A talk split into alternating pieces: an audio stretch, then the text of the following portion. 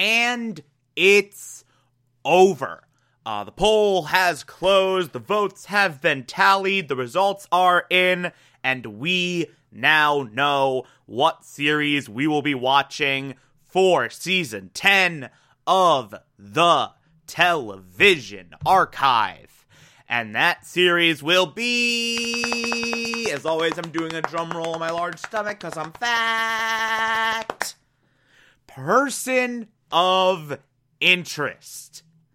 Uh, which I'm actually fairly excited about because that show, it has been in and out of the running for pretty much as long as this podcast has been a thing. uh, that and Fringe have basically been constants. So uh, I am kind of glad that it finally won out, that it finally got in. Uh, person of interest dominated the poll with 45.83% of the vote. Uh, Fringe took second with 29.17%. Uh, the DCAU took third with 16.67. So, as is always the case, those two will carry over to the season 11 poll. Uh, and then in last place was Legion with 8.33%. Uh, that will not show up in the season 11 poll. That will be retired at least until season 12. Uh, but yeah, I'm excited for Person of Interest. That is a really, really great, really, really clever, uh, very unique show.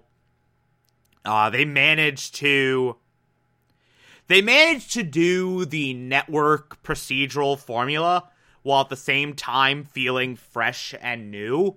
Like it walked a very fine line and did it very, very well. Uh, it's one of those shows that started off real solid and then just got and then just kept getting better and better and better and better and better to the point where we got to the end and it was freaking fantastic. Uh, I thought I, I, I think it's one of the most underrated shows of the last decade. It's phenomenal. It's a really, really phenomenal show. Uh, so I'm very excited to dive into it. I'm very excited to talk about it at length in this series. Very excited to do a deep dive. Uh, for those of you who want to watch along with me, uh, the entire show's on Netflix. That's by far the best way to get it. Uh, so, yeah, you can just do the whole thing for just a simple Netflix subscription. It's not a big, uh, not a big rigmarole, not a big, like, you don't have to jump through any hoops. If you got Netflix, you got it. Uh, it's not on Joe Schmo's random streaming service. You don't have to purchase it. Like, you don't have to buy seasons of it. Like, it's just, it's just there. Easy to access. Uh, but yeah, get ready for that. It's gonna be really, really awesome. Uh, we begin that discussion this Monday, March 23rd. Talk to you then.